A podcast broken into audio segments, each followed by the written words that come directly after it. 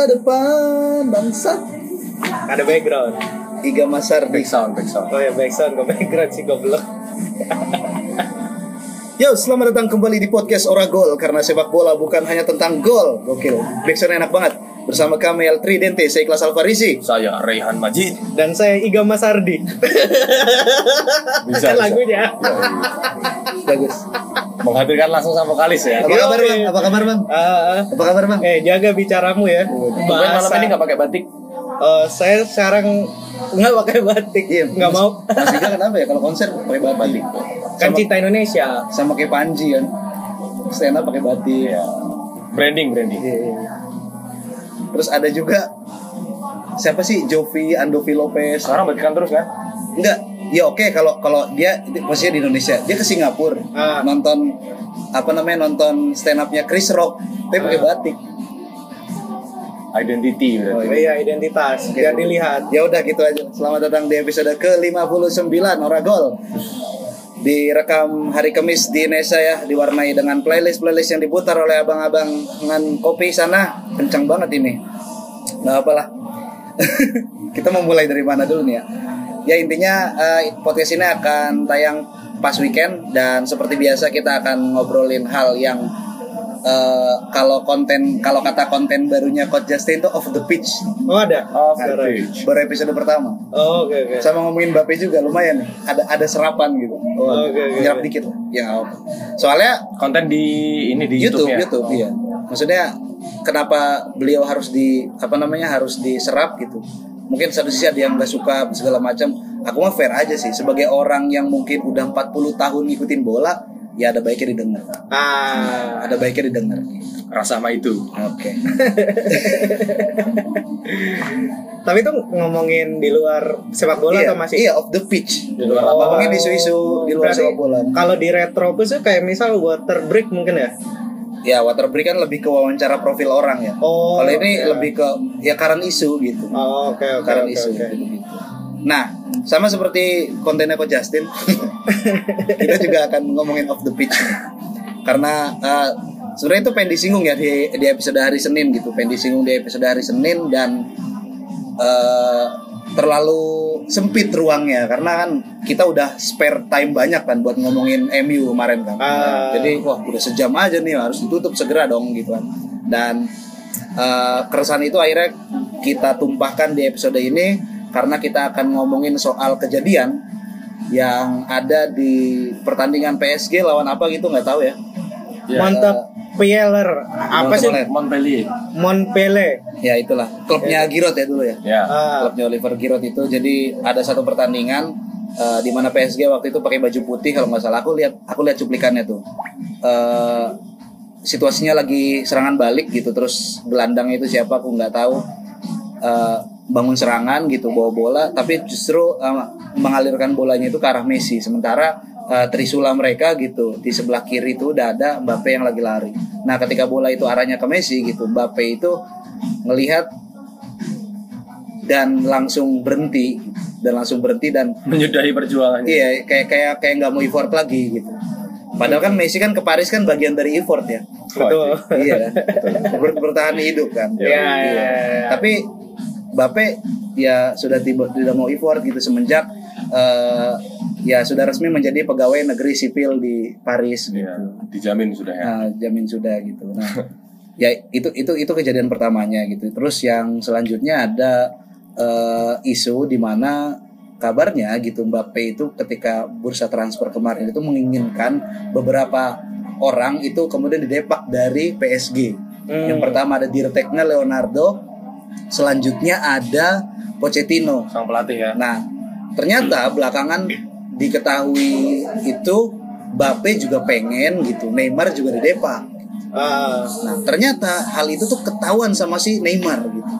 Yang membuat itu ya mungkin Neymar anjing kenapa kenapa gue didepak gitu. ah. Salah apa saya? Iya, saya profesional kerja di sini gitu. Enggak profesional juga sebenarnya. Enggak terlalu profesional dia. Eh, udah. ya, intinya kita bertiga bakal membahas itu deh. Siapa dulu yang mau ngawalin? Aku mungkin ya. Ah, Ya ini fenomena yang menarik ya. Kalau eh, dalam terma ketenaga kerjaan ya barangkali Mbappe ini sedang menjadi tokoh yang toksik di kantornya gitu ya. Eh, Kalau kita lihat dari beberapa kali media coba membangun isu ini, terlihat di mana Mbappe jadi sosok yang egois ya. Meskipun kita nggak pernah tahu ya sebetulnya di ruang ganti itu apa yang terjadi. Tapi dari beberapa tweet, beberapa berita terbaru yang kita lihat di lini masa belakangan, ya Mbappe terlihat jadi orang yang rasa-rasanya ingin dapat panggung lebih gitu. Apa yang dia punya tuh kayak nggak cukup. Tapi menurutku dalam secara psikologis ya mungkin ini hal yang tidak mengagetkan buat aku ya ketika itu terjadi pada Mbappe. Bayangkan dia sekarang umurnya mungkin belum sampai 20 dua tiga sekarang. 23 ya. Hmm. Seumuran aku coy. Iya, Tapi bedanya aku di LSM ya. ya struggle gitu ya. Iya. LS LSM Saint Germain. Iya, sebenarnya dia di beneran Paris ya sana. Dan di usia semuda itu dia sudah juara Piala Dunia, terus sudah memonopoli sebuah liga dan memiliki kehidupan yang mapan, akan banyak sekali kemungkinan ya itu tadi apa sih baca bahasanya eh, dia terlena pada fame-nya gitu loh. Arogan, arogan. Arogan barangkali ya. Ah. Eh, setelah mampu memenangkan sesuatu yang nggak pernah dimenangkan oleh Neymar, nggak pernah dimenangkan oleh Messi, nggak pernah dimenangkan bahkan oleh sang id- eh, idolanya ya, Cristiano Ronaldo gitu. Ah. Dan dia sudah memenangkan itu. Aku pikir dalam beberapa hal sangat mungkin hal-hal demikian terjadi. Apalagi ya kita bisa lihat tadi yang disinggung Faris sebelumnya kebijakan tentang PSG menempatkan Kylian Mbappe seolah-olah menjadi raja di PSG. Kebijakannya tuh aku nggak mengerti ya kenapa PSG se- sejauh itu memberikan porsi kepada Kylian Mbappe. Mungkin nanti kita dis- diskusikan soal itu ya. Eh, kemarin setelah Santer mau pergi ke Madrid, justru yang terjadi dia bertahan dengan kontrak yang fantastis dan privilege untuk bisa menentukan orang-orang yang bertahan dan pergi di eh, PSG gitu. Hmm. Akhirnya apa namanya statement mengenai tidak ada yang lebih besar daripada klub, saya pikir terbantahkan pada konteks Kylian Mbappe dan PSG gitu Hmm. dan ngelihat perseturannya dengan Neymar kalau di pointer yang gue buat kan awalnya kan yang paling kelihatan tuh insiden penalti ya gimana Mbappe pingin ngambil penalti setelah sebelumnya kalau nggak salah gagal dia Ah. udah gagal dia pingin lagi nyoba sedangkan Ah. saat itu Neymar sudah bersiap nah itu dibanding-bandingkan dengan Messi yang pernah sudah mau hat trick tinggal satu gol lagi tapi pas penalti dikasih ke Neymar atau dikasih ke siapa gitu Suarez. Suarez gitu. Ya, itu mu- mungkin soal kematangan ya. Messi ditempa eh, masa mudanya mungkin pada situasi yang berbeda dengan Mbappe gitu ya. Struggle dia dari eh, Dari nol dari, dari nol sih dia ya. pergi dari Newell's Old Boys itu ya. dalam keadaan nggak jelas juga masa depannya ya. Iya. Karena dia diagnosis cacat gitu kan. itu iya, ha. Iya. ya, ya penuh struggle. Makanya mungkin aku bisa agak eh, miringin sedikit ya isu ini tuh banyak orang juga khawatir sama timnas U16 yang kemarin habis juara. Diundang ke eh, Indosiar, diberikan banyak hadiah, diberikan highlight yang besar, spotlight yang nggak kalah besar juga dan hadiah yang nggak sedikit gitu. Hmm. Dan banyak orang bilang kalau di Eropa anak-anak usia muda kalau juara dia nggak dikasih hadiah yang berlebihan. Karena setelah juara justru membuat dia menurunkan ego dan Harusnya. itu itu penting banget. kan. Bukan malah Ah. dibombong terus, wih, wih, bukan ya biasa aja. Tapi ini loh, eh, privilege yang diberikan sama PSG kepada Mbappe itu menurutku karena dia itu orang kalau aku ya, aku ngelihatnya tuh eh, karena dia orang asli, coy. Orang asli Paris gitu kan. Di mana tapi eh, eh, di saat yang nggak tepat gitu loh. Kayak kayak misal gini dah dulu Zlatan ketika masuk kayak gitu kan masuk ke PSG kan nggak ada bintang sama sekali di situ Ya, Zlatan masuk dia menjadi raja gitu loh. Raja satu-satunya di PSG walaupun dia bukan orang situ bukan orang Paris kayak gitu kan. Lalu setelah itu eh, Zlatan pergi tampil sosok Neymar. Yes. walaupun saat itu ada Cavani gitu. Namun karena eh, eh, duit transfernya banyak PSG ya mau nggak mau Neymar ini harus jadi profil yang ditonjolkan oleh PSG kayak gitu. Lalu muncul setelah Neymar setelah Neymar muncul Mbappe gitu loh yang dia itu membawa Prancis asli lalu anak muda kayak gitu. Dan ini menjadi profil yang sangat menguntungkan bagi PSG nggak hanya hari ini gitu loh. Bisa sampai lima tahun atau tujuh tahun mendatang kayak gitu. Jadi icon gitu loh. Dan karena itu perpanjangan itu juga bikin ya kita mau nggak mau daripada dia cabut ya udah kita jadiin raja. Tapi momennya saat ini nggak tepat gitu. Karena ada beberapa raja ibaratnya tanda dalam tanda petik ya raja itu di ruang ganti PSG gitu loh. Dari Neymar dari Messi Ramos kayak gitu kan. Kan mereka ibaratnya istilahnya kan nggak nggak bisa ada dua singa di dalam satu mantan kombatan Gurun, semua ya. gitu kan. mantan Militan-militan gitu. militan militan semua di Lah, iya. klubnya masing-masing gitu Heeh. Tapi itu menurutku kebijakan PSG untuk mempertahankan Mbappe ini nggak terlepas banget ya mulai dia ngomong yuk intro ya masuk ya.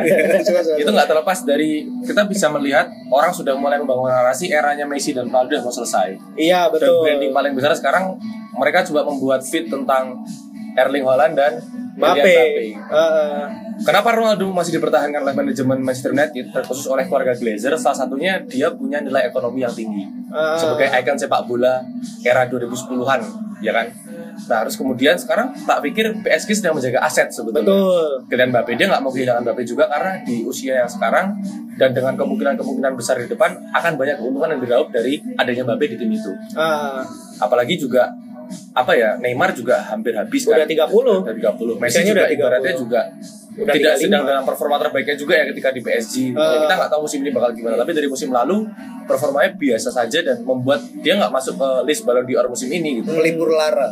Di Purlara PSG apa lagi transisi kesedihan Messi itu Jadi aku kan kayak ngelihat kenapa PSG ngekip apa Mbappe itu tadi ya. Itu tuh biar nggak kayak MU ketika Ronaldo di masa peak-peaknya itu diambil sama Madrid yang banyak yang banyak ngambil keuntungan komersial pada akhirnya adalah Madrid gitu kan. Nah ini kan PSG nggak mau kayak gitu. Makanya ya udahlah manajemennya bikin Mbappe jadi raja aja gitu. Iya. Tapi di waktu yang nggak tepat kayak gitu Iya, iya. sayangnya. Ah ya terlepas dari itu kan. Ah, tad- tadi apa dari tadi kita ngomongin sepak bola dari sisi industrinya ya di mana sebuah klub itu apa namanya tujuannya itu mencari keuntungan yang banyak gitu kan sehingga apa nih yang kemudian dijual gitu kan. Eh, ya kalau misalkan begitu aku merasanya gitu. Eh ter- justru malah ternyata membuat ah, anjing. Kalau kalau begitu aku ngerasanya justru ya malah PSG tuh kan kayak nggak punya nilai jual gitu loh sebagai klub gitu loh. Sehingga dia mengkip oke. mengkip Mbappe gitu loh. Sebagai raja dan apalah segala macam dikasih banyak privilege gitu. Yang akhirnya membuat klub bola itu menurutku ya nggak jadi klub bola gitu. Kayak jadi band aja gitu. Kayak jadi band kayak jadi ya ya akhirnya hilang gitu loh. Marwahnya ya? Eh, eh, eh. kalian ngerasa nggak sih? Maksudnya di antara banyaknya klub yang bisa dikatakan klub besar entah itu ya dari segi finansial yang mantap dari segi performa dominasi gitu kan. Tapi ketika kita ngeliat PSG itu kayak nggak ya oke kita mengakui dia klub besar. Kenapa? Karena mungkin duitnya nggak terbatas gitu. Hmm. tapi setelah itu apa gitu? Kan nggak juga ya. Kayaknya nggak nggak beneran klub bola gitu. Contohnya apa ya? Contohnya tadi yang kemudian di di di up gitu kan. Secara nilai untuk untuk meng- menghasilkan cuan untuk menghasilkan Hmm. nilai ekonomi yang tinggi justru malah Mbappe bukan filosofi klubnya Iya, iya, bukan iya, iya, iya. akademinya gitu Ah, atau jangan-jangan teknik marketing gitu kan nggak nggak tahu juga cuman gitu yang aku pengen bahas ini, ini kan sepak bola men gitu ah, kita kita kita coba bahas ke sepak bola yang 11 orang melawan 11 orang dan itu di dalamnya ada taktik, ada apa namanya, ada mental, ada fighting spirit gitu-gitu kan. Nah, menurut kalian berdua tuh pantas nggak sih gitu kan yang yang udah dilakukan sama Mbappe hari ini gitu kan dan kemudian feedback-feedback yang dia- yang udah dia dapatkan gitu.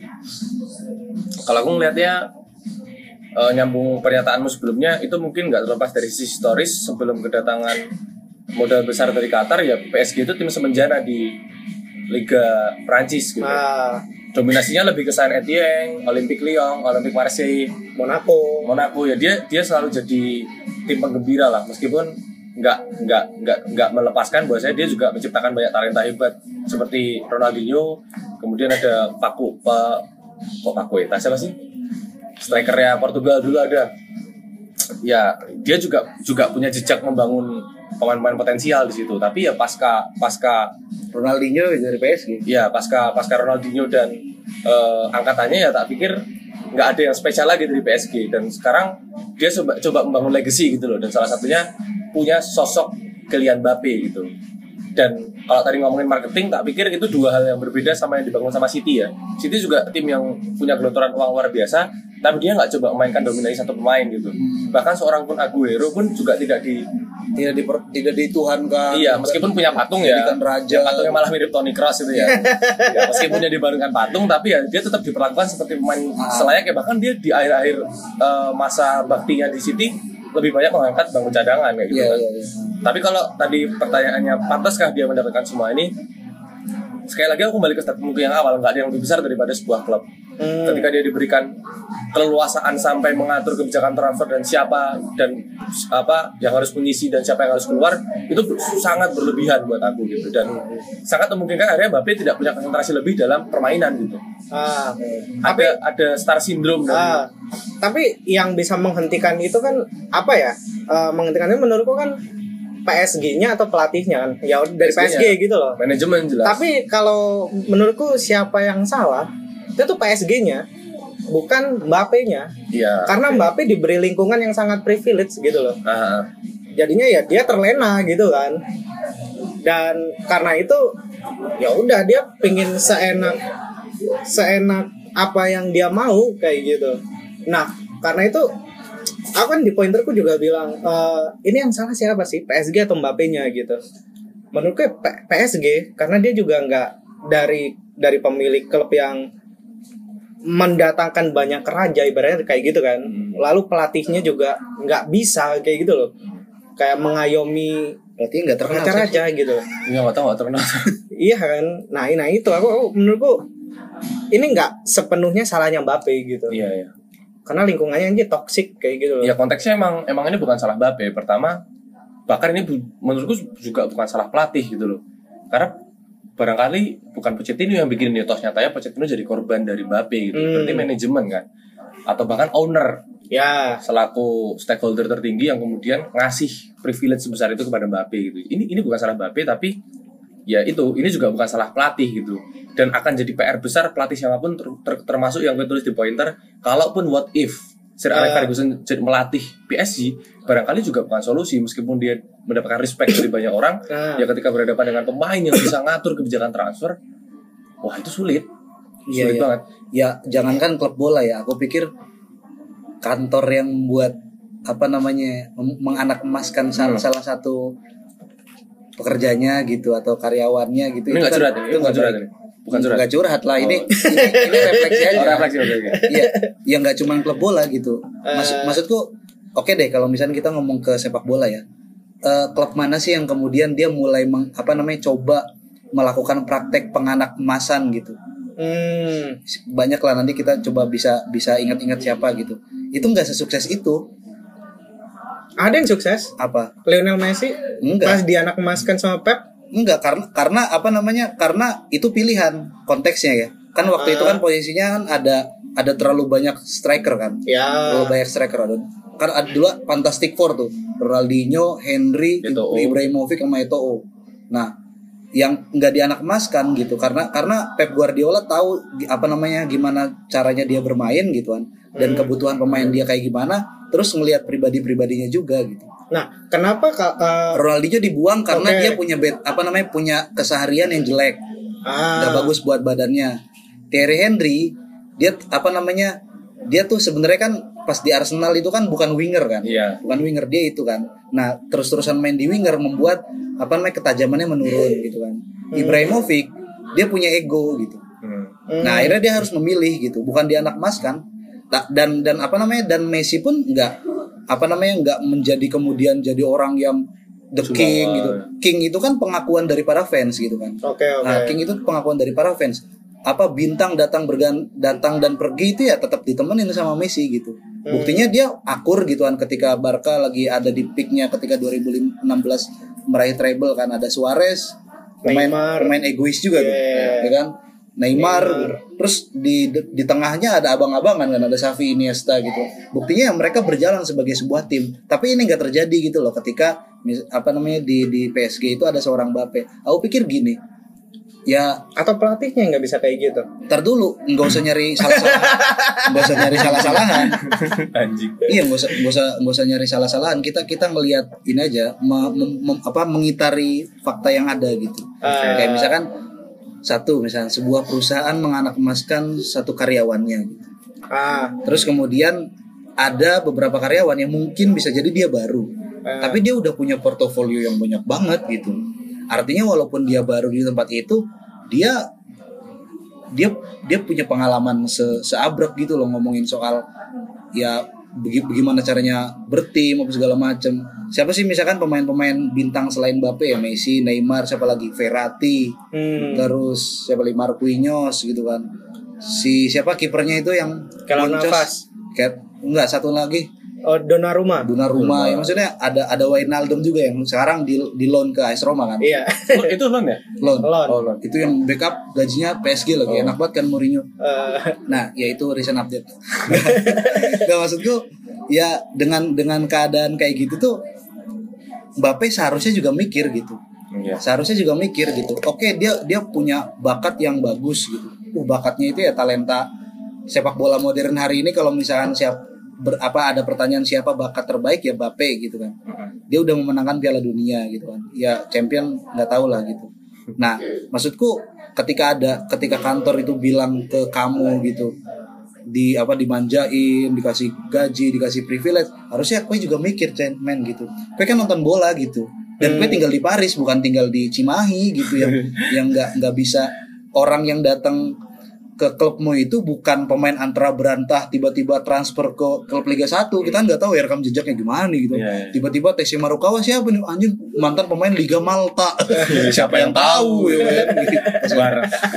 Mantap. gitu kan kedatangan Neymar, kedatangan Messi, kedatangan Ramos, Ramos. Wijnaldum dan lain-lainnya itu Mbappe itu bisa ngelihat rekam jejaknya kayak gimana gitu. eh, Walaupun nggak bisa lihat, ya dia bisa lihat CV-nya segala macam kan paling nggak ada respect di sana. Walaupun misalnya secara posisi, secara posisi dia ini apa namanya dia dikasih privilege segala macam gitu, diajak temenan gitu, kayak gitu. Jadi menurutku ya ya tadi apa namanya kalimatnya aku bilang sebelum rekaman itu bukan karena lu jago gitu lu lu bisa punya attitude seenaknya gitu. Hmm. punya attitude yang mungkin egonya egonya lu mainkan semua orang pasti punya ego lah gitu. Hmm. semua orang punya tujuan semua orang punya motif gitu. Tapi apakah apakah perlu 100% ego kita kita turunkan kita ini? Gak, gak bisa men gitu. Nggak nggak bisa dan nggak nggak perlu gitu ngapain gitu. Nah kelakuan kelakuan dia kayak misalkan eh, dia akhirnya nggak mau ini ya mainnya setengah-setengah gitu pas lawan Montpellier itu. Itu akhirnya yang membuat nih ada update lagi gitu. Dia akhirnya di nggak di respect gitu sama salah satunya yang paling benci sama dia saat ini adalah Neymar gitu. Jadi ada satu cerita lagi update jadi pas lagi latihan gitu latihannya entah kayak gimana pokoknya latihan Tarik-tarikan itu tarik-tarikan pasang-pasangan gitu. Nah eh Mbappe itu Kosong. kosong ada Neymar juga kosong tadinya gitu kan. Ah. pas Messi belum masuk ke lapangan. Kan ngajak Mbappe ngajakin Neymar nih nih ayo gitu. Eh, sama Messi pada akhirnya. akhirnya sama Messi. Ogah-ogahan. eh treble Langsung. 2015 Ah. gitu gitu kan. Tarik tarikannya gitu. Bocah. Akhirnya sama pelatihan dia. Ya, akhirnya sama asisten Sama pelatih. staff-staff itu sama ya. staff pelatih gitu. Ya itulah impact yang didapatkan oleh orang yang punya bad attitude tidak ditemenin. Eh, Di lain sisi aku juga menakutkannya ya. Kita sama-sama sepakat bahwasanya Mbappe salah satu talenta generasional ya di sepak bola modern ya kita nggak nggak bisa tidak menempatkan nama Mbappe dalam top talented player ke depan gitu. Tapi seingatku juga nggak pernah ada pemain Prancis yang besar dan melegenda itu justru di Prancis sendiri gitu.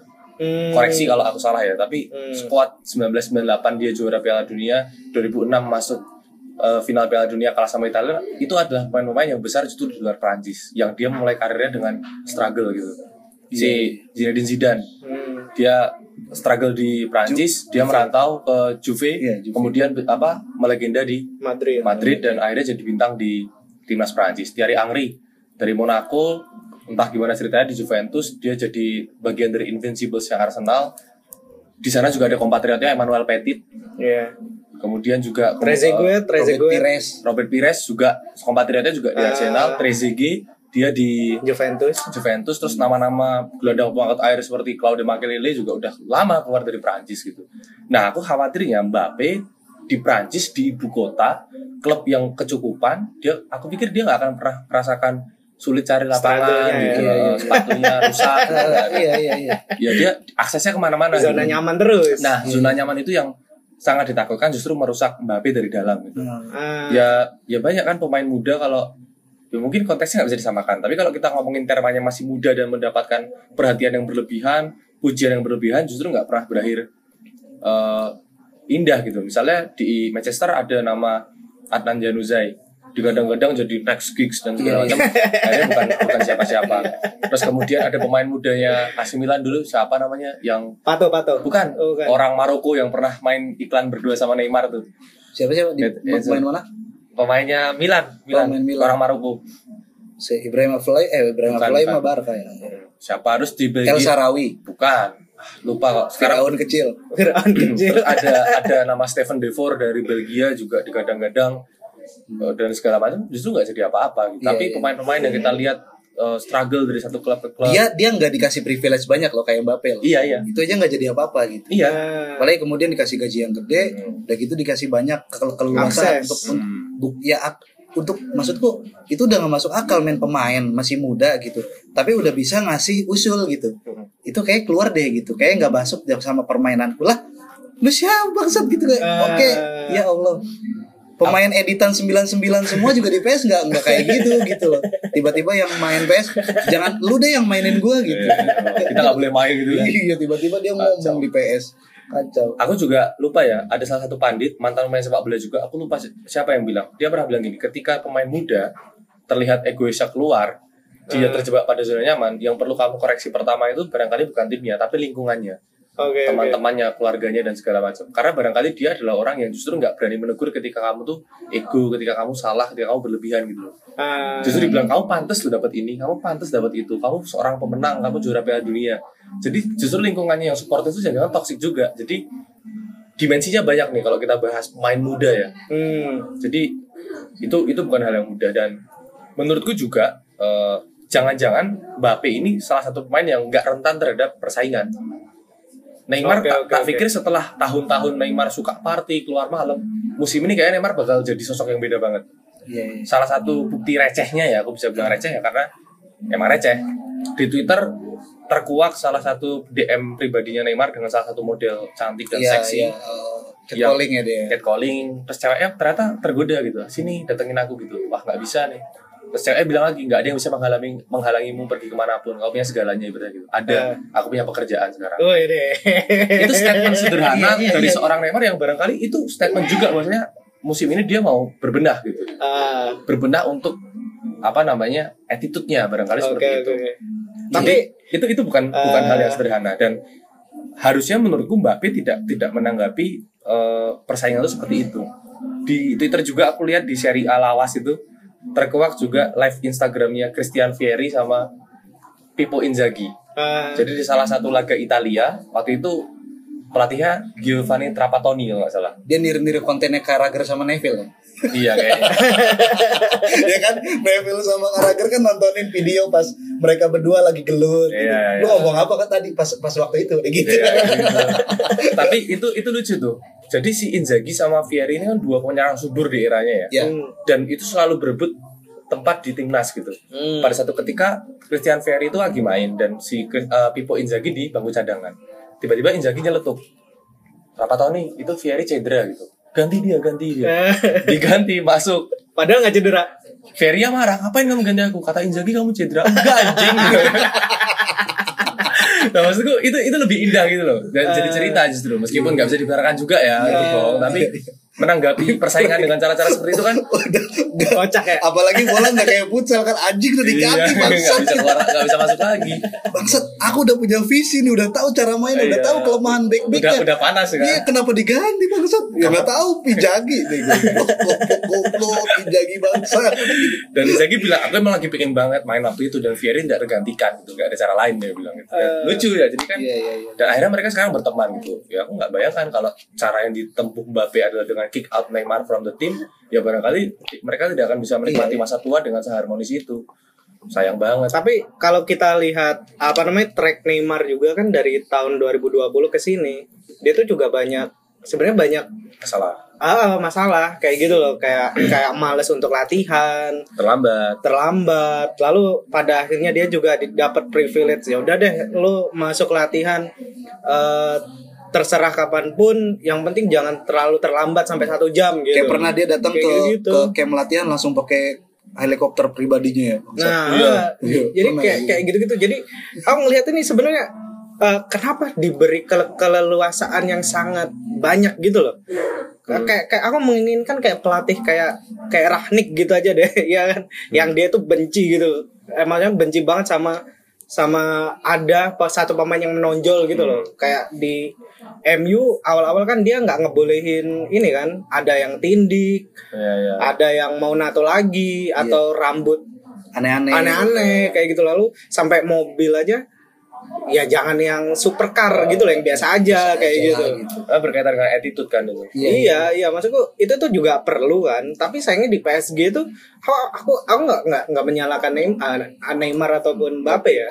Karena sebenarnya ego itu kan semua orang punya ego, ya kan. Tapi bagaimana aturan untuk menekan ego itu bisa berjalan itu. Dan aku ngelihat tuh di PSG nggak ada gitu. Iya. Emang kayak benar-benar ada klasifikasi gitu loh siapa yang super kelas S, kelas A, kelas B kayak gitu. Kalian pernah nggak sih maksudnya ngerasa jago gitu, Hmm. ngerasa jago di di ruang kerja kita masing-masing ya, Ah. gitu kan? Kalian berdua udah udah udah cukup lama gitu kan, udah, udah tahu gitu kan medan medan kerja ya di bidang kalian tuh kayak gimana gitu. Ya jangankan kalian aku yang baru aja kayak ini nih, cuman kan apa ya kita kita punya rekan kerja, kita punya kita punya hierarki gitu yang Ya. yang mungkin kadang-kadang kita pertanyakan ngapain ya? gitu. Ya gua kan lebih jago dari dia gitu. Nah, kayak kayak kayak aduh anjing lah bangsat lah gitu. Iya, kayak paham, paham. iya. Tapi kan mau nggak mau apa ya ngomongin soal profesionalitas itu salah satu bukti bahwa kita profesional adalah ya meredam ego gitu. Nggak bisa kita tiba-tiba eh, ngejawab kalau dikoreksi. Ya kalau dikoreksi dan emang itu salah ya Ya terima ya terima aja gitu Eh. dan dan dan nggak usah buat-buat hal-hal yang misalkan yang membuat kamu tuh ya pengen disalahkan gitu apa segala macam terus bikin sesuatu yang lebih keren wah aku ngelantur nih gitu Eh. ya intinya ke sana lah gitu ya dari fenomena Mbappe ini apa ya aku, aku nyikapin yang tadi ya, kayak di tempat kerja gitu. Hmm. Kita salah, kita bener. Itu kan sebenarnya ada aturan. Ya kayak misal di redaksi media lah, mesti kan ada buku putihnya. Aturan-aturannya kan. Bad Peppers Ya kan ada buku putihnya. Oh, nulis lu kayak gini gini gini, ketentuan judul kayak gini misal. Lalu ada aturan masuk kerja jam segini, telat maksimal jam berapa kayak gitu-gitu. Nah, itu kan yang itu salah satu cara agar eh, pertama kita teratur, yang kedua kita bisa menurunkan ego. Betul. Sejago apa pun lu kayak gitu kan. Iya, iya, iya. Nah, ini yang aku nggak ngelihat di PSG sebenarnya ya. Kayak gitu. Ya. soalnya memang aku melihatnya PSG itu memang dari awal disettingnya sebagai klub superstar gitu loh klub yang diisi oleh orang-orang ya mega bintang Hmm, dan akhirnya mungkin yang kelabakan klub untuk untuk bisa membatasi ego dan kefamousannya masing-masing ya kita bisa lihat lah klub itu memang didesain sebagai superstar Oke oke. dia itu aparelnya Nike tapi yang Air Jordan Eh, nggak ada klub lain kan yang kayak gitu. Oke oke. maksudnya dari aparel pun sudah mengetrit dia seperti itu. Karena dia sadar ketika dia dipakai Air Jordan yang pakai adalah Sergio Ramos, Messi, Mbappe, Neymar, Marquinhos dan teman-temannya. Itu satu nilai jual sendiri dan akhirnya desain klubnya menurutku sangat industrialis sekali, sangat transaksionis sekali. Eh, dan dan ya tadi keputusan akhirnya Mbappe dipertahankan di klub itu bukan karena keputusan-keputusan yang taktis menurutku. Karena ya sekalipun iya gitu harusnya PSG nggak perlu terlalu khawatir atau dia punya cukup banyak uang untuk mencari scouting pemain lain yang lebih bagus atau beli pemain langsung yang udah jadi gitu loh. Hmm, tapi pertimbangannya sangat banyak dan toksik akhirnya. Diberikan kontrak apa jangka panjang dengan eh, gaji fantastis dan dengan wewenang yang luar biasa justru melebihi pelatih. Itu yang nggak make sense gitu dan aku melihat ya ini salah satu bentuk bagaimana mereka mempertahankan image sebagai klub superstars gitu. Isinya orang-orang besar visinya pemain-pemain yang terkenal dan ya itu yang menurutku ke depannya justru kalau nggak segera ditindaklanjuti oleh manajemen itu bakal ngerusak klub itu sendiri. Iya, iya. Tapi kalau misal ngomongin tim sup- superstar kayak gitu ya, ya kita nggak nggak bisa kayak misal eh, Los Galacticos-nya Madrid lah, Oke. kayak gitu. Los Galacticos pertama dan kedua gitu. Bagaimana mereka tetap stabil gitu walaupun aku nggak tahu. Maksudnya nggak ada kabar kayak kakak gelut sama Bell ataupun Bell sama Ronaldo. Kalau selisih antar ego sih ada. Ya, tapi kan kayak kayak nggak se- serumit di PSG kan. Nggak sampai nggak mau latihan bareng itu nggak ada. Nah, iya kan. Nah, itu aku kayak ngeliat kenapa ya? Apakah gara-gara pelatih atau apakah ketika di Real Madrid itu ketika masih ada Raul kan? Raul Casillas yang masih mau bimbing gitu loh. Ronaldo masuk pertama kan nomor 9 kan karena nomor 7 masih Raul. Iya. Nah, kayak gitu gitu masih ada pembimbing gitu loh. Lalu ketika Raul cabut masih ada Casillas gitu kan. Aku merasa PSG itu kayak ini coy, kayak perusahaan di sinetron dong. Kenapa? yang bosnya itu ya sosok bijak tapi dia menganas menganak emaskan siapa gitu. Salah satu gitu Iya, ya. terus terjadi perselisihan. Lihat saja, Iya. Bicara dalam hati itu ya. akan kujatuhkan hidupnya. kayak kayak gitu-gitu. Yoi.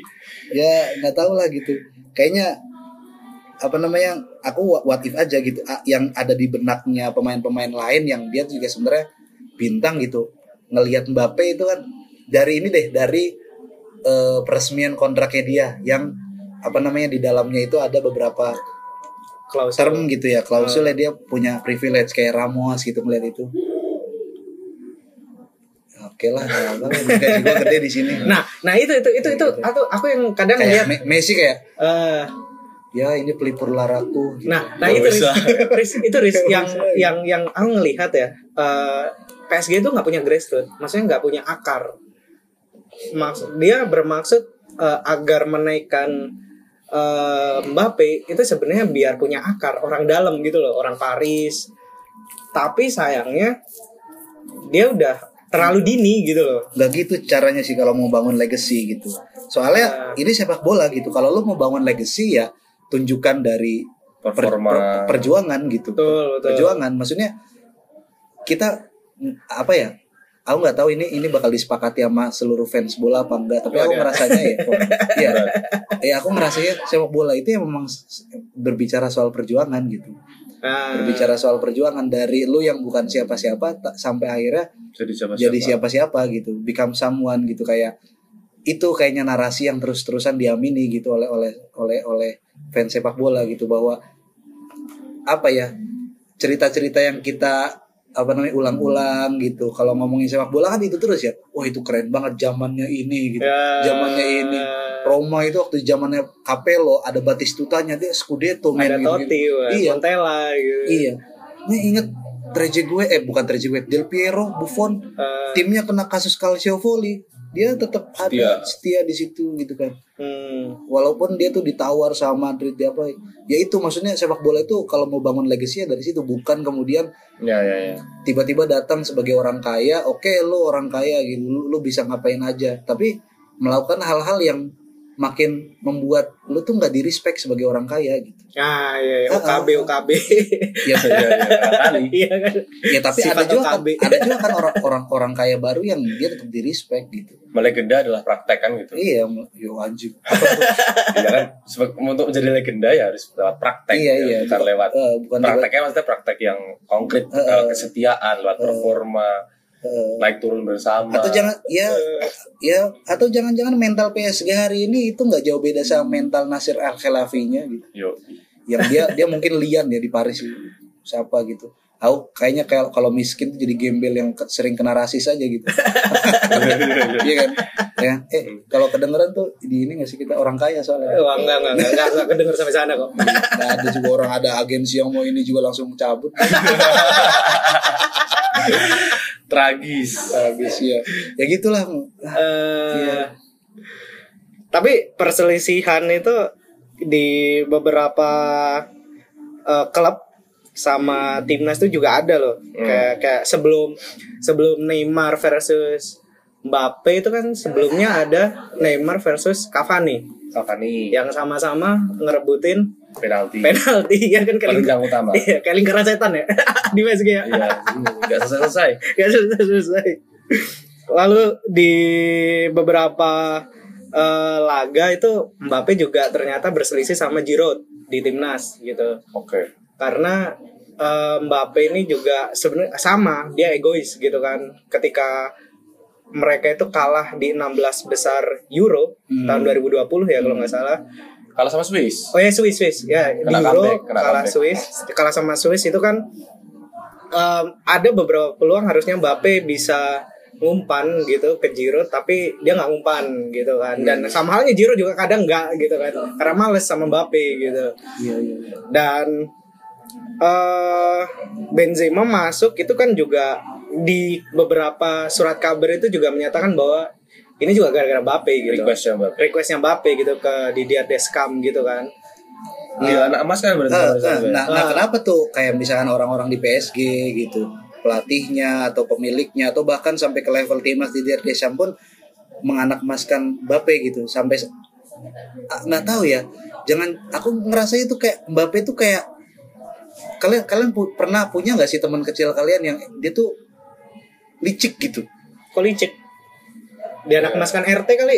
Dia dia dia bermuka ma- malaikat tapi hatinya iblis tuh nggak? Waduh. itu yang yang baik apa berprestasi Oh, iya, iya. talentanya bagus gitu. Wah ini kok kali. terus. Tapi licik men. Nggak nggak nggak mau tuh di sisinya tuh ada saingannya. Gue pernah dapat punya teman kayak gitu soalnya.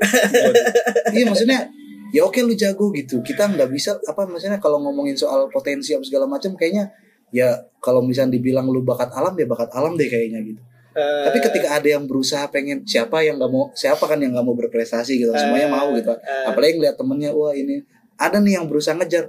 Belum nyampe sampai ke level dia belum berhasil ngejar udah disikat gitu. Oh, dengan oke, berbagai cara gitu kayak wah men apalagi dia posisinya ini ya apa namanya? Striker. enggak masih muda masih muda Oh, gitu. iya. Eh, masih muda. Ya nggak habis pikirnya anak masih muda gitu.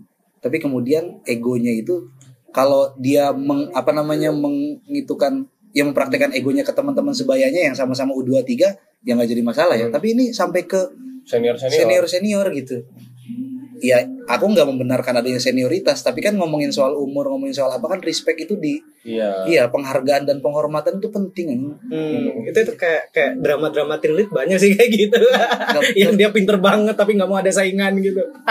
ya lead ya aku Iya. mah real Iya, life. real. real life Oh nggak ada sih teman kayak gitu. iya kayak gitu ya gitu kayak wah gua gua nggak bisa nih ya dapet saingan dapet saingan wah anjing anjing Ya tapi kalau sampai di timnas Prancis seperti itu mungkin udah udah terlalu banyak bukti ya soal keegoisan Mbappe gitu dan Ah, wah itu sangat disayangkan sekali ketika Erling Haaland udah merantau ke Inggris gitu. Sekarang kan promise lainnya kan Inggris ya. ya ya, ya. Kita bahas kemarin di Premier League kan angin berhembus ke arah Inggris dan orang-orang sekarang berlomba-lomba menaklukkan tanah Inggris, liga paling kompetitif gitu. Hmm. Dan Haaland setelah dari Salzburg, kemudian Dort, eh Molde, Salzburg, Hmm. Dortmund, kemudian di Inggris itu udah, udah merantau berkali dari Iya, iya. dari Norwegia ke Austria, ke Jerman, sekarang ke Inggris gitu. Dan tekanannya nggak sederhana ya di Inggris gitu. Apalagi dengan bandrol yang cukup tinggi di usia muda. Dia dan Nunes punya beban yang sama di mata media gitu dan di usia semuda itu Haaland sedang struggle untuk membuktikan dirinya gitu. hmm. Dan di usia yang sama barangkali eh, nggak nggak selisih jauh ada Mbappe yang justru tenggelam pada privilege yang ada di Paris di rumahnya sendiri gitu. Dan tapi eh, tapi sorry kok tapi kalau dalam ambisi sebenarnya sama. Mbappe juga kan kemarin kan ketika Mbappe nge-retweet aku nggak nangkep sih ambisinya coba jelasin Nah, maksudnya ambisinya gini, eh, ambisinya dia kan udah dapat udah dapat gelar Piala Dunia. Hmm. Lalu dia dipuji banyak media dan orang gitu kan. Tapi ada beberapa hal individu yang dia belum dapat kayak gitu. Kayak Ballon d'Or misal. Itu kan ambisinya dia. Kayak kayak aku kayak aku menurutku kayak aku pingin banget nih gitu. Tapi ketika misal banyak di sekuatnya yang nggak seambisius itu Iya, iya, kayak menurutku ya Messi, Neymar, Ramos itu udah nggak seambisius itu. iya, iya, udah, Kayak gitu. ya udah Udah fun football aja Iya. ya kayak Ronaldinho main di Rans lah ngapain Iya, makanya Ngapain serius serius? Iya. nah, nah, makanya si Mbappe ini anjing, gue pingin kayak gini tapi kok teman-teman ini walaupun udah punya karir gede kok nggak sambil situ gitu loh. ya udah Jadi udah tahu pingin udah gitu. pernah Iya. Lain aja gua gitu Nah dia tuh, nah makanya dia pingin kayak misal pingin cepet ngeluarin Neymar dari squad ya gara-gara itu Nah, juga gitu. menurutku kalau misalkan ternyata ambisinya ke sana menurutku salah coy Ballon d'Or tuh bukan tujuan Yes. Ballon d'Or itu bonus That's the Ya kan, point. ya Ambi- ambisi itu misalkan dalam 90 Eh. menit kamu sebagai penyerang itu dari hari ke hari itu menerukan rekor gitu dari yang Hmm. misalkan cuma menghasilkan satu peluang dua peluang tiga peluang bahkan itu itu yang Tiga dikejar peluang satu gol. iya iya tiga peluang satu gol gitu kan dua dua apa namanya dua passing dua akurat satu asis gitu kan. gitu, gitu di statistik gitu loh kayak- iya iya. dan apa namanya ya ini mah yang Mbappe kalau misalnya ternyata beneran kayak gitu dia tuh kayak ini aja kayak tiba kayak tiba-tiba ada orang pengen nyalon jadi presiden tapi nggak punya rekam jejak gitu. Tiba-tiba kenapa lu pengen jadi presiden? Lah jangan jadi presiden dulu turba aja dulu gitu. Ya bikin apa bikin apa gitu. Lu tahu nggak gitu. Organisir Eh, aja. eh, iya. Ngorganisir band. Eh, isu, isu kerakyatan tuh apa sih sebenarnya gitu. Kayak gitu kayak gitu ya. Ya tapi aku sepakat sih apa Ballon d'Or itu bukan bukan tujuan gitu. Dan itu itu bonus. Dan sangat disesali ketika di beberapa sesi Neymar eh Neymar sorry Mbappe misalnya di latihan malas-malasan misalnya terus kemudian di match itu dia menunjukkan gestur yang jelas-jelas menyerah ketika menyerang gitu. Hmm. Itu menurutku juga akan mengaruhi bagaimana dia akan mau ada keinginan untuk belajar gitu. Heeh. Takutnya dia merasa cukup gitu. Tapi kan gini Nes, mental anak hari ini kan gitu, pengen diakui. Nah, tunggu bentar. aku juga mentalnya kayak gitu Oh iya. pengen diakui cuman gak sampai aku kayak no man Iya, iya. ya man gitu Ya, ya, ya semangat Enggak juga gitu semangat dan ambisi untuk pengen diakui itu bagus ya karena akhirnya kita membuat karya lah emang kita gini-gini ngapain emang Iya. Nah, tapi dalam kasus Mbappe takutnya ketika dia sudah sejauh itu justru dia juga mengurangi hasratnya untuk belajar lebih gitu loh sedangkan kita tahu sepak bola modern itu evolusinya Iya. cepat gitu loh Heeh. dan dan dia itu siapa sih? Mbappe itu siapa sebetulnya? Nanti kalau dia merantau apakah ada jaminan dia masih sebesar itu kan? Heeh. nggak ada gitu. Belum ada pembuktian gitu. Makanya kayak Mbappe diledek terus ya sama media Inggris ya? Iya terlalu dini untuk seorang apa namanya kura-kura ninja itu. Kan bukannya di, aturan kalau kalau aku jadi Mbappe ya ada Neymar ada Messi gitu. Dia gini kan Nes. Apa namanya? Sendi Kodau. Sen- apa bukan sendi kodau apa sih namanya? Sepurane kalau pada sinau kali Ah. jenengan gitu. Ah, ajari aku sampai pada akhirnya aku di level bisa memecahkan semua rekor-rekormu. Itu kan akhirnya, wih, ada orang yang respect nih, udah respect minta belajar terus punya ambisi yang mantap gitu, pengen memecahkan semua rekor-rekorku. keren Oh, juga bisa ya. Kalau tiba-tiba pokoknya aku harus baru di or dah. Eh. Tiba-tiba baru di or aja. diketawain Luka Modric. Luka Modric anak Anak apa perang namanya? ya. anak perang gitu. iya, kayak ya inilah pes apa kalau Mbappe itu harus nonton Naruto kayaknya. Terus ngedengerin kata-katanya Itachi. waduh. Iya, gitu. Bukan mendapatkan balon d'Or lantas kamu akan diakui, tapi karena kamu diakui, kamu akan mendapatkan balon d'Or. gitu. Itu aja. Sampai jumpa di episode selanjutnya. Sampai jumpa di episode Senin kita akan curhat banyak di awal minggu. Sampai jumpa. Dadah. Ciao. Ciao.